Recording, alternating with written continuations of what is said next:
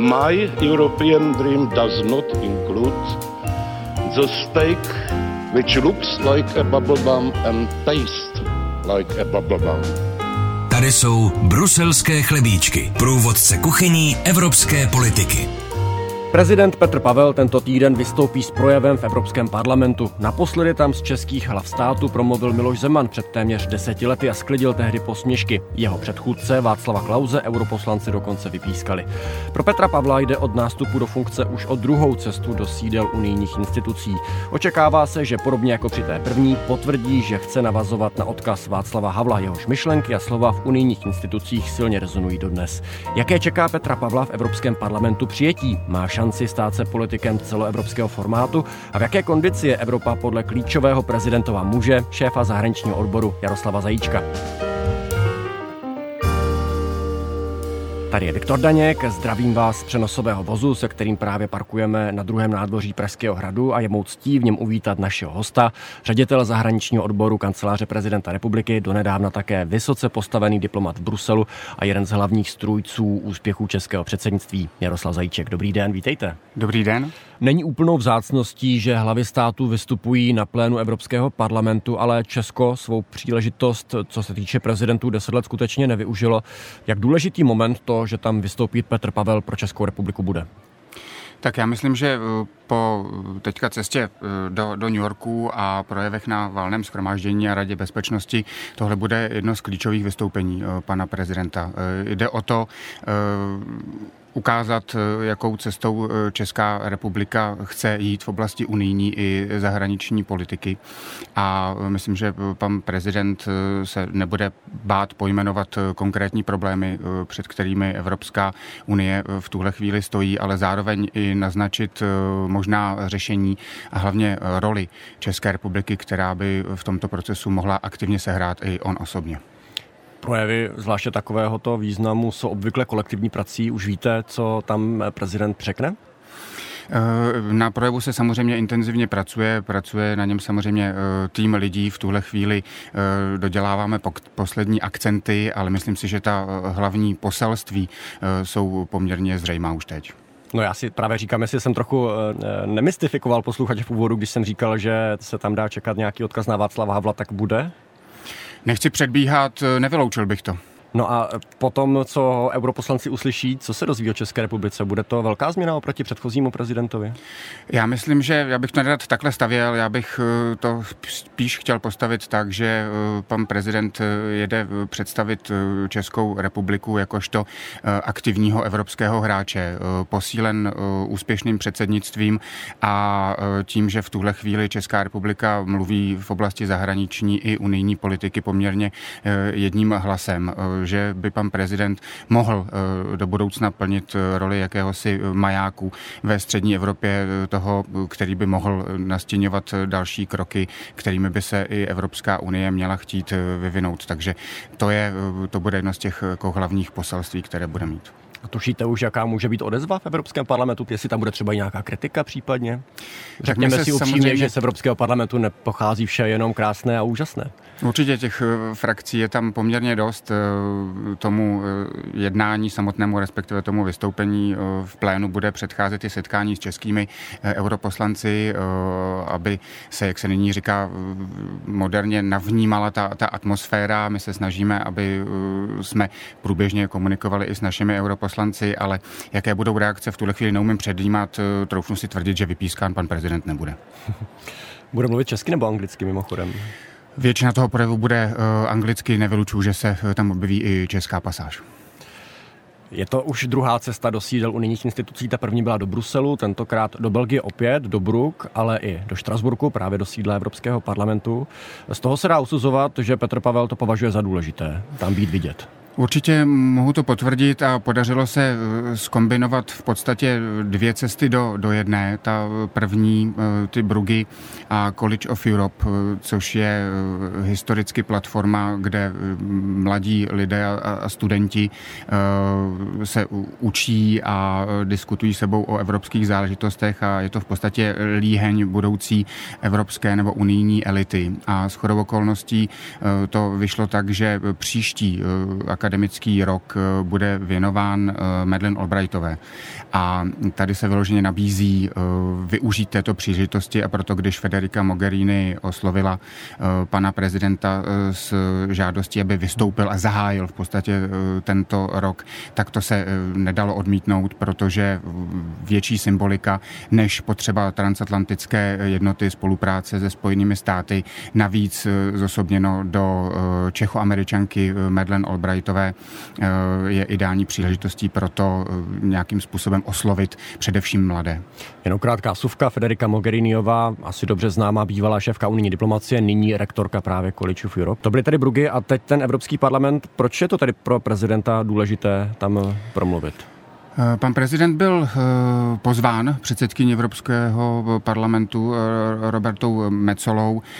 Dovedu si představit, že byl pozván mimo jiné, mimo jiné proto, že dokázal zvítězit díky tomu, že prezentoval eh, pravdivé informace během kampaně, neuchyloval se eh, k extrémním ani populistickým eh, názorům a s blížícími se volbami do Evropského parlamentu možná je to signál všem, že i na takovou tu jízdenku se dá dojet daleko. Hmm.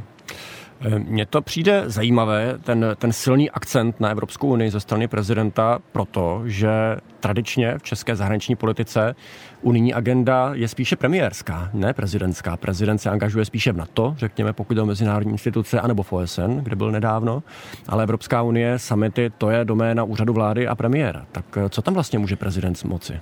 Eh, je pravda, že pan premiér jezdí na Evropské rady a pan prezident jezdí na samity NATO. Takhle eh, to bylo i dohodnuto eh, mezi oběma státníky každém případě ta unijní agenda eh, je někde na pomezí zahraniční politiky a domácí agendy a víte, že eh, pan prezident eh, má poměrně jasnou vizi, kam by Česká republika měla a mohla směřovat a na půdě Evropského parlamentu mimo jiné se rozhoduje o řadě věcí, které mají bezprostřední dopad na fungování a blahobyt českých občanů. To znamená, my máme jakožto kancelář prezidenta republiky průběžnou možnost a využíváme ji účastnit účastnit se eh, těch eh, jednání tady domácích přípravných. Eh, jsme přítomni zasedáním výboru pro Evropskou unii, když se formulovala bezpečnostní strategie, byli jsme také u toho, což mimo jiné dokládá to, že za současného rozpoložení prostě ta komunikace tam velmi dobrá je,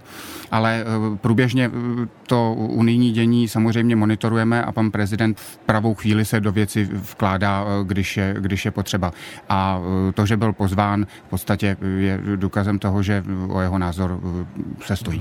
Čili nemáš pocit, že byste si lezli se strakovkou do zelí, když to řeknu takhle lidově? Určitě ne. Eh, jednak eh, ty věci průběžně konzultujeme. I premiér se setkává s prezidentem, setkávají se nejvyšší hmm. ústavní činitelé a samozřejmě ta zahraniční politika a ty stěžejní otázky, které jsou řešeny na unijní půdě, spolu průběžně probíráme. Často jsou tady ale témata, o kterých zjevně prezident, u kterých cítí, že jsou důležitá, že by je chtěl vnášet do veřejného prostoru. Eh, ale zeptám se tebe, jako toho klíčového člověka pro zahraniční politiku, kde ty cítíš ty největší deficity, pokud jde o unijní politiku a český postoj k ní?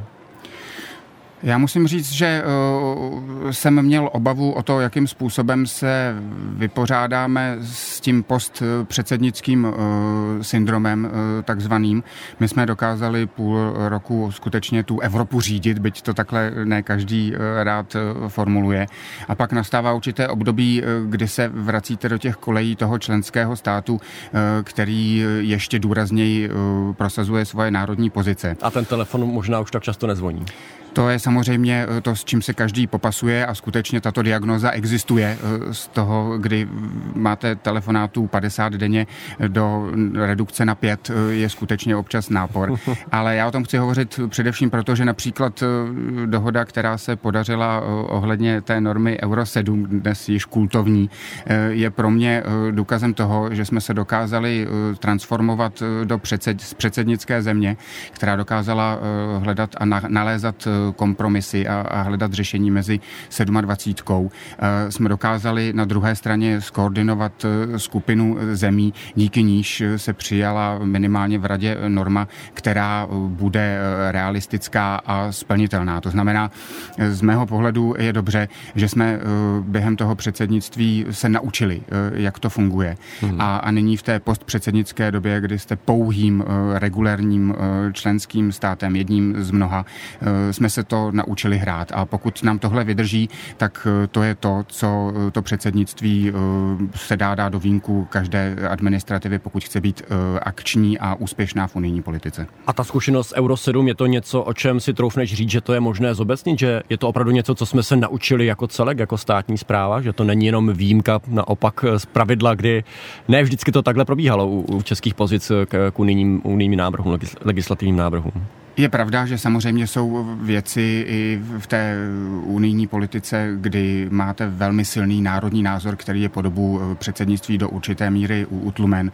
ale eh, zatím to úplně nevidím, zatím právě vidím to, že se daří eh, to hrát chytře a panu, panu ministru Kupkovi, stejně tak jako Lucii Šestákové a jejímu týmu bych tímhletím chtěl jakoby poděkovat, že v podstatě ten, ten předsednický prapor drží i i v době, kdy už předsednictví nemáme. Opět vsuvka Lucie Šestáková, nyní velvyslankyně v Koreperu 1, vystřídala právě tebe na tomto místě eh, při českém stálem zastoupení v Bruselu. Čili eh, ten závěr tedy je, že česká politika, řekněme, se naučila být více aktivní v unijní politice a už není reaktivní, jako, mu, jako tomu bývalo dřív. Přesně tak. Já myslím, že jsme se uh, naučili eh, to, co jsem já dlouhodobě se snažil prosadit, že um, lépe než eh, říkat uh, třikrát ne a dostat se mimo uh, hrací plochu, je lépe říkat ano, ale. A to ale formulovat podle různé míry intenzity. Tím se udržíte v hlavním proudu uh, toho unijního dění, uh, kdy ostatní partneři s vámi chtějí mluvit. A proto říkám i třeba tahle ta poslední akce z Euro 7 je důkazem toho, že ten kredit, který eh, se podařilo dosáhnout, eh, prostě zůstává i do dalšího období. Posloucháte Bruselské chlebíčky, průvodce kuchyní evropské politiky. Najdete je také na webu plus.rozhlas.cz, v aplikaci Můj rozhlas a v dalších podcastových aplikacích. Hostem bruselských chlebíčků zůstává diplomat Jaroslav Zajíček. Eh, ty jsi do kanceláře prezidenta republiky nastoupil v podstatě i hned po předsednictví, nebo velmi záhy po jeho skončení a eh, o několik měsíců později, když jsme se potkali někde na letišti, tak si mi soukromně řekl, že si netušil, že po předsednictví budeš mít nové předsednictví. Co do intenzity té práce, stále to tak ještě je?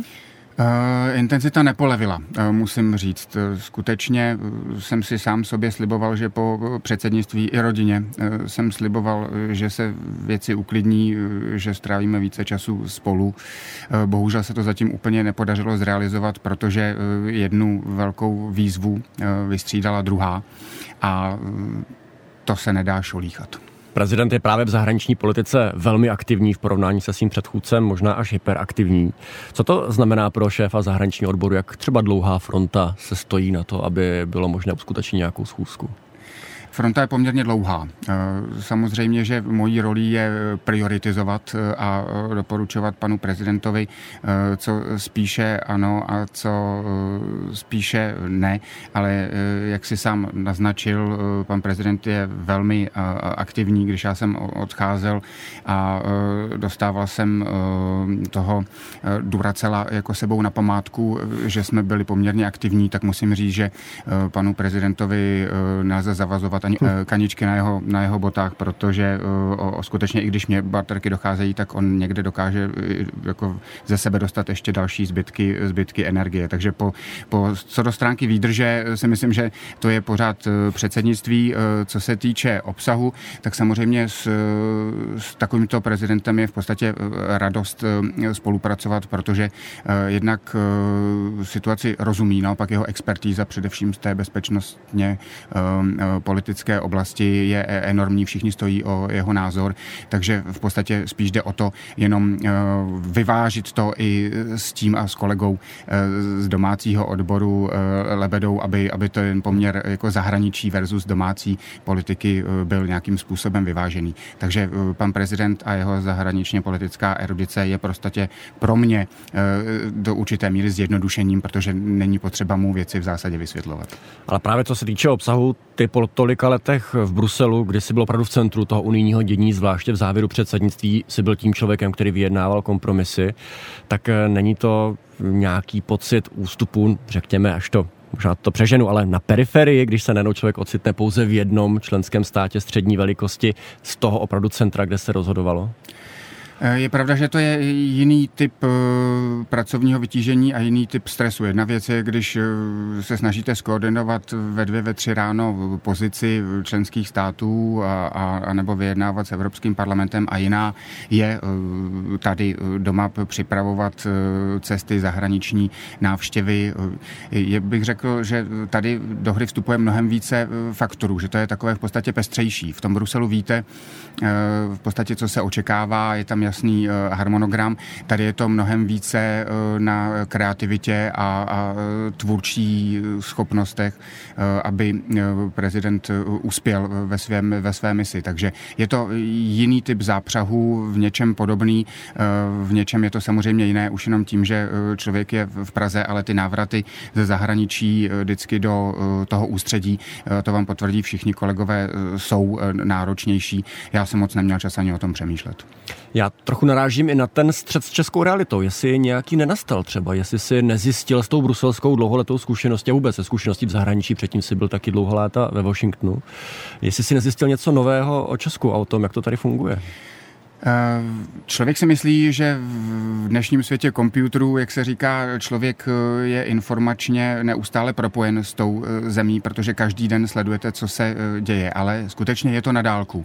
A proto si myslím, že je dobře, že člověk, když je nějakou dobu vyslán do zahraničí, tak by se měl vždycky vrátit, aby si tu realitu ochmatal. Ta realita žít v té, v té zemi a vidět, jak se pozice rodí, je mnohem jakoby pestřejší, než jak to vnímáte na dálku, kde to je v podstatě jenom jeden ze vstupů, kde se snažíte mluvit s těmi ostatními. Tady je mnohem zajímavější být u toho zrodu, ale je pravda, že i jako z rodinného pohledu je hodně věcí jinak a člověk se během těch pár měsíců musí zapasovat do situací, na které nevždy je úplně připraven, ale to prostě musíme zvládnout, to jde s tím. Hostem bruselských chlebíčků je ředitel zahraničního odboru kanceláře prezidenta republiky Jaroslav Zajíček, momentálně z hubou hradní stráže v pozadí.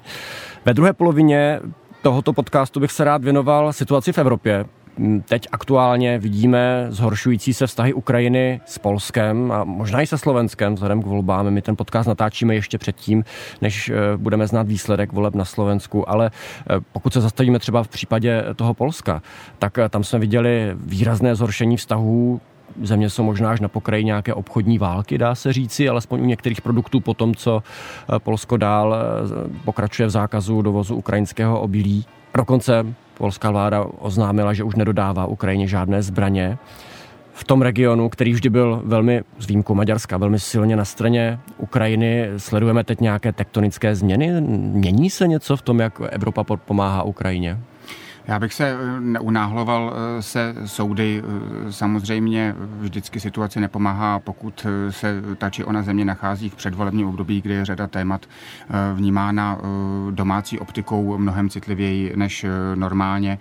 Samozřejmě, že ta přestřelka je z dlouhodobého pohledu neudržitelná, nechtěná a já si myslím, že bude relativně brzy překonána, protože Polsko je a nadále bude zemí, která Ukrajinu bude maximálním způsobem e, podporovat. E, to stejné v podstatě platí i o Slovensku. Já se nechci extra vyjadřovat k situaci na Slovensku v tuhle chvíli, jenom věřím, že v rámci rodiny, kterou Evropská unie je, se spousta těchto těch věcí podaří vyřešit ke spokojenosti všech. Myslím, že všichni víme, že Ukrajina a zatím tu jednotu držíme v rámci EU, což je myslím, jedním z větších úspěchů, se podaří udržet i nadále. Že s přibývajícím časem samozřejmě bude stále těžší tu podporu udržovat na maximální úrovni, to je, myslím, zřejmé. Něco jako únava z války je přirozená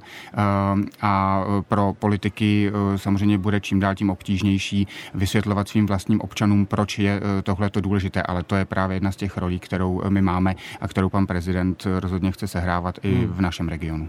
I pokud by to tedy bylo pouze nějaké zaváhání v těch vztazích mezi Polskem, nevíme, jak to dopadne na Slovensku, u Maďarska, tam je jasné, že ty vztahy vřelé nejsou od počátku ruské invaze na Ukrajinu, tak ale přesto dá se říci, že tím třeba roste význam Česka, co by partnera Ukrajiny, co by e, státu v regionu, který vlastně takovou epizodou neprošel, co se týče podpory? Eh, já myslím, že tohle není soutěž, eh, soutěž krásy. My se snažíme soustředit eh, na sebe a to, co pan prezident avizoval na začátku, je to, že chce, aby se česká zahraniční politika profilovala jako srozumitelná, jednotná a sebevědomá. A o toho se odvíjí i další kroky. Myslím, že právě to současné rozložení politické i doma nás opravně k tomu, že můžeme tím jedním hlasem mluvit ještě hlasitě chtějí a ehm, nebudeme soutěžit, kdo je na které pozici v rámci eh, regionu, jak je vnímán. My se musíme soustředit sami na sebe, eh, popisovat tu situaci z našeho pohledu a snažit se eh, o tom našem vnímání přesvědčit i ostatní kolegy. Na to se musíme soustředit. Soutěž krásy to není, ale já se na to ptám, protože od počátku Petr Pavel dával najevo, že to je pro něj důležité téma. Vykonal cestu na Ukrajinu, my jsme tam jeli s ním jako doprovod, ty, co by jeho pravá ruka, já, co by novinář novinář. Eh, vydal se až na východ Ukrajiny do Dnipra. Je to něco, co opět rezonovalo v OSN v jeho projevu. Dá se předpokládat, že něco podobného možná zazní v Evropském parlamentu. Tak mě by zajímalo, jestli přece jenom tady nemá ambici Petr Pavel sehrát nějakou větší úlohu, řekněme nějakého celoevropského městřába, co se týče vztahu k Ukrajině a bezpečnosti. Já si myslím, že mít eh, bezpečnost jako jedno z hlavních témat eh, je jedna věc a být eh, jestřábem je, je, je druhá. Tady panuje koncenzus mezi nejvyššími ústavními činiteli na tom, že Ukrajině je potřeba nadále pomáhat, dokud to bude potřeba. A tomu v podstatě je uspůsobena jednak retorika a jednak to věcné konání. Víte, že my můžeme být pišní na to, jakým způsobem se Češi postavili k Ukrajincům. My můžeme být pišní na to, jak jsme eh, od prvních dnů dokázali Ukrajině pomoct a zároveň eh, myslím, že máme určitou eh, zkušenost z minula, kterou chceme zúročit, protože tady jde mimo jiné o celkovou otázku respektování pravidel a světového řádu a to, jakým způsobem se konflikt na Ukrajině, respektive ruská agrese na Ukrajině vyvine, tak bude mít dopad na celou řadu dalších světových regionů, protože ostatní hráči velmi pečlivě sledují, jakým způsobem se ten konflikt eh, vyvíjí. To znamená, eh, Ukrajina eh, nesmí prohrát, tak to, to, hmm. tak to bych to naformuloval a proto my ve spolupráci s dalšími partnery uděláme prostě maximum pro to, aby se tak, aby se tak stalo. No ale má Petr Pavel ambici být tím celoevropským politikem, který, když třeba Emmanuel Macron nebo Joe Biden chce zavolat někomu ze střední Evropy a znát jeho názor na Ukrajinu, tak to bude právě on a ne třeba polský prezident nebo slovenská prezidentka.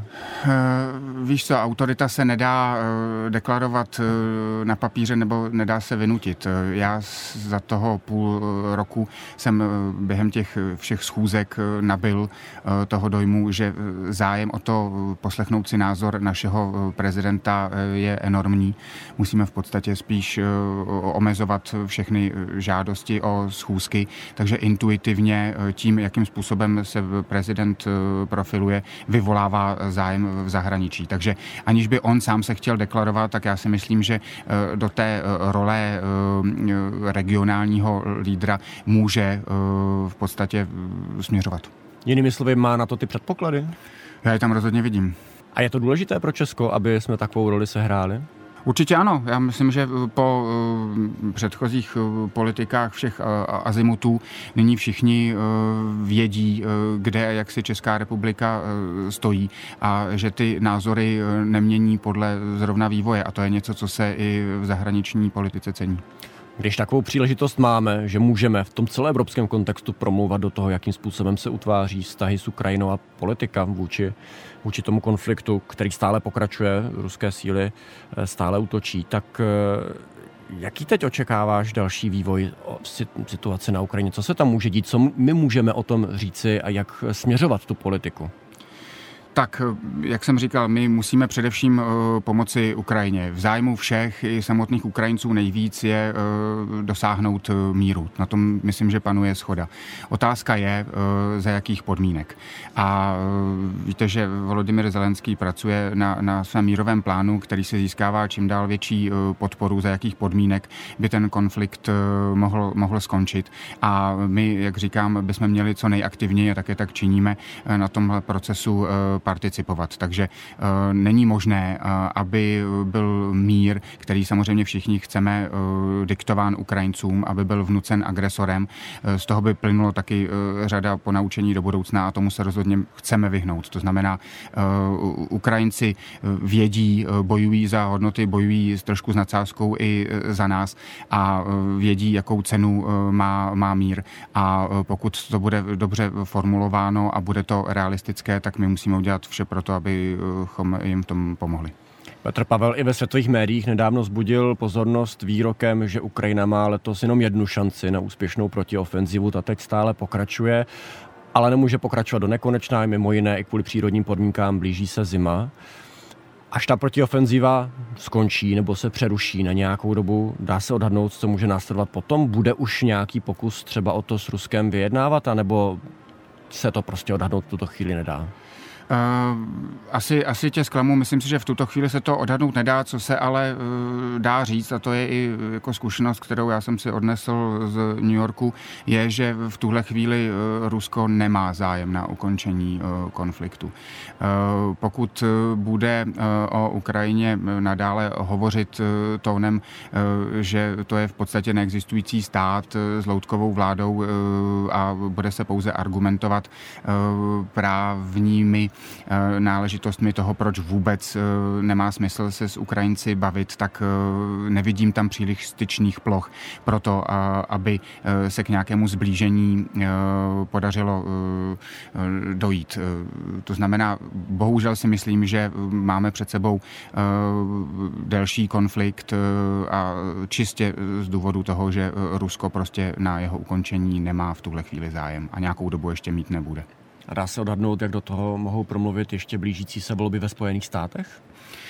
To je něco, s čím možná uh, ruská administrativa uh, počítá. Uh, já bych uh, úplně na to nespoléhal. Uh, samozřejmě ta jednota... Promiň, počítá s tím, že by třeba mohl vyhrát Donald Trump, nebo jak to myslíš? To je jedna z těch eh, variant. Já nechci spekulovat, eh, jak to, jak to dopadne eh, v listopadu příštího roku ve, ve Spojených státech a pokud někdo kalkuluje na zásadní změnu v pozici Spojených států, tak si myslím, že se, že se mílí. Jedna věc je forma, jedna věc je obsah a já aniž bych chtěl předjímat, tak jsem přesvědčen o to, že mezi Evropou a Amerikou, respektive ta transatlantická jednota vůči Ukrajině eh, bude pokračovat eh, bez ohledu na to, eh, jak ty volby dopadnou. A pokud by se to stalo, že by Donald Trump zvítězil v těch volbách, je to kdyby, ale přece jenom v republikánské straně zatím jasně dominuje, tak co by to znamenalo pro Evropu? Jak je na to Evropa připravena? Ty jsi mimochodem v Bruselu zažil to období, kdy Donald Trump prezidentem byl. Ono to bylo pro mnohé poměrně traumatizující zkušenost. Tak co by znamenal Donald Trump 2? Eh, máš pravdu, eh, to byla jedna z prvních akcí, když jsem přijel eh, do Bruselu, byl jsem skoro okolností tenkrát na americké ambasádě v Bruselu, tak si zcela živě vybavuji tu atmosféru, která tam v tu chvíli nastala. Nicméně, kroky, které, když se třeba podíváme na tu bezpečnostní oblast, Donald Trump podnikl, tak v podstatě s rétorikou, která byla z mého pohledu zajímavá, se mu třeba podařilo dostat toho, že členské státy na to opravdu navýšily výdaje na, na obranu. Některá prohlášení samozřejmě byla možná za nějakou hranou toho, co by člověk jako očekával, ale jak říkám, i ta administrativa potom ty konkrétní kroky republikánská konala jinak, než tak, jak by člověk mohl odtušit z těch vyjádření. To znamená, z mého pohledu, bez ohledu na to, jak ta situace tam dopadne, tak ta spolupráce i s Ukrajinou bude pokračovat. A zeptám se ještě na jednu věc, a to je případná schůzka s prezidentem. Ty si nám nedávno v rozhovoru pro Český rozhlas říkal, že teď prioritou je schůzka premiéra s prezidentem Joeem Bidenem. Když byl teď v OSN, tak pokud vím, tak tam byla možnost se potkat na recepci, ale nakonec z toho sešlo z časových důvodů. Stihne se ještě nějaká schůzka, nebo může se stihnout ještě nějaká schůzka s Joeem Bidenem, nebo je to už věc, která je mimo možnosti vyjednavače? Eh, tak eh, platí to, že eh, v tuhle chvíli veškeré úsilí směřuje k tomu, aby premiér Fiala byl přijat v Bílém, v Bílém domě. A platí i to, že my, jakožto kancelář prezidenta republiky, do toho v tuhle chvíli nechceme vstupovat s tím, abychom si konkurovali a hráli na sebe. Zároveň platí i to, že k té schůzce s americkým prezidentem jsem si jist dřív nebo později eh, dojde eh, v každém případě, protože eh, prezident Pavel si ji určitě zaslouží taky. A bude s Joeem Bidenem anebo s Donaldem Trumpem? To je dobrá otázka, na to v tuhle chvíli neumím odpovědět. Říká ředitel zahraničního odboru kanceláře prezidenta republiky, diplomat Jaroslav Zajíček. Moc díky, že jsi byl hostem bruselských chlebíčků. Já děkuji a chci využít příležitosti, abych eh, poděkoval tobě za to, co si eh, pro Český rozhlas v Bruselu i tady předvedl. Je to to nejlepší, co eh, naše veřejnoprávní médium může nabídnout. Díky. Toho si velmi cením, nevím, jestli to není trochu polibek smrti takhle na závěr, ale děkuji moc. A co dalšího zajímavého se v těchto dnech v unijní politice děje? Pozornost vzbudila návštěva předsedkyně Evropské komise Urzuly von der Leyenové v Praze. Ve funkci šéfky komise dorazila už po páté, čímž pětinásobně překonala svého předchůdce ve funkci Žána Clauda Junckera. Za pozornost stojí ale i projev, který přednesla na konferenci hospodářských novin k zelené dohodě. Česku v něm připomněla, že dříve patřilo k tahounům průmyslových inovací a má všechny předpoklady, aby se jim stalo i v budoucnosti. Po schůzce s premiérem Petrem Fialou z ODS se pak oba politici vzájemně pochválili za to, že se podařilo dva Čechy prosadit na seniorní posty uvnitř Evropské komise. Jde nepochybně o vymodlený úspěch. Stále je to však jen malá náplast na dlouhodobý personální deficit. A pokud se podíváme na seznam elitních diplomatů, kteří stáli za úspěchem českého předsednictví a na to, kde skončili, je to pohled smutný. Pravda, aby každý uspěl v konkurzu na místo v Bruselu se zajistit nedá. Horší však je, když se mnozí pak ani nemají kam vrátit v české státní správě. A česká vláda v těchto dnech žije vyjednavačským úspěchem u emisní normy Euro 7. Unijní státy se shodly na společné výrazně mírnější pozici, kterou prosazovalo právě Česko. Příběh normy nabízí hned dvě poučení. Nejen to, že i země velikosti Česka může vyjednat mnohé, ale taky to, že je lepší, když si politici nechají taktiku poradit od českých expertů v Bruselu, které tam od toho mají.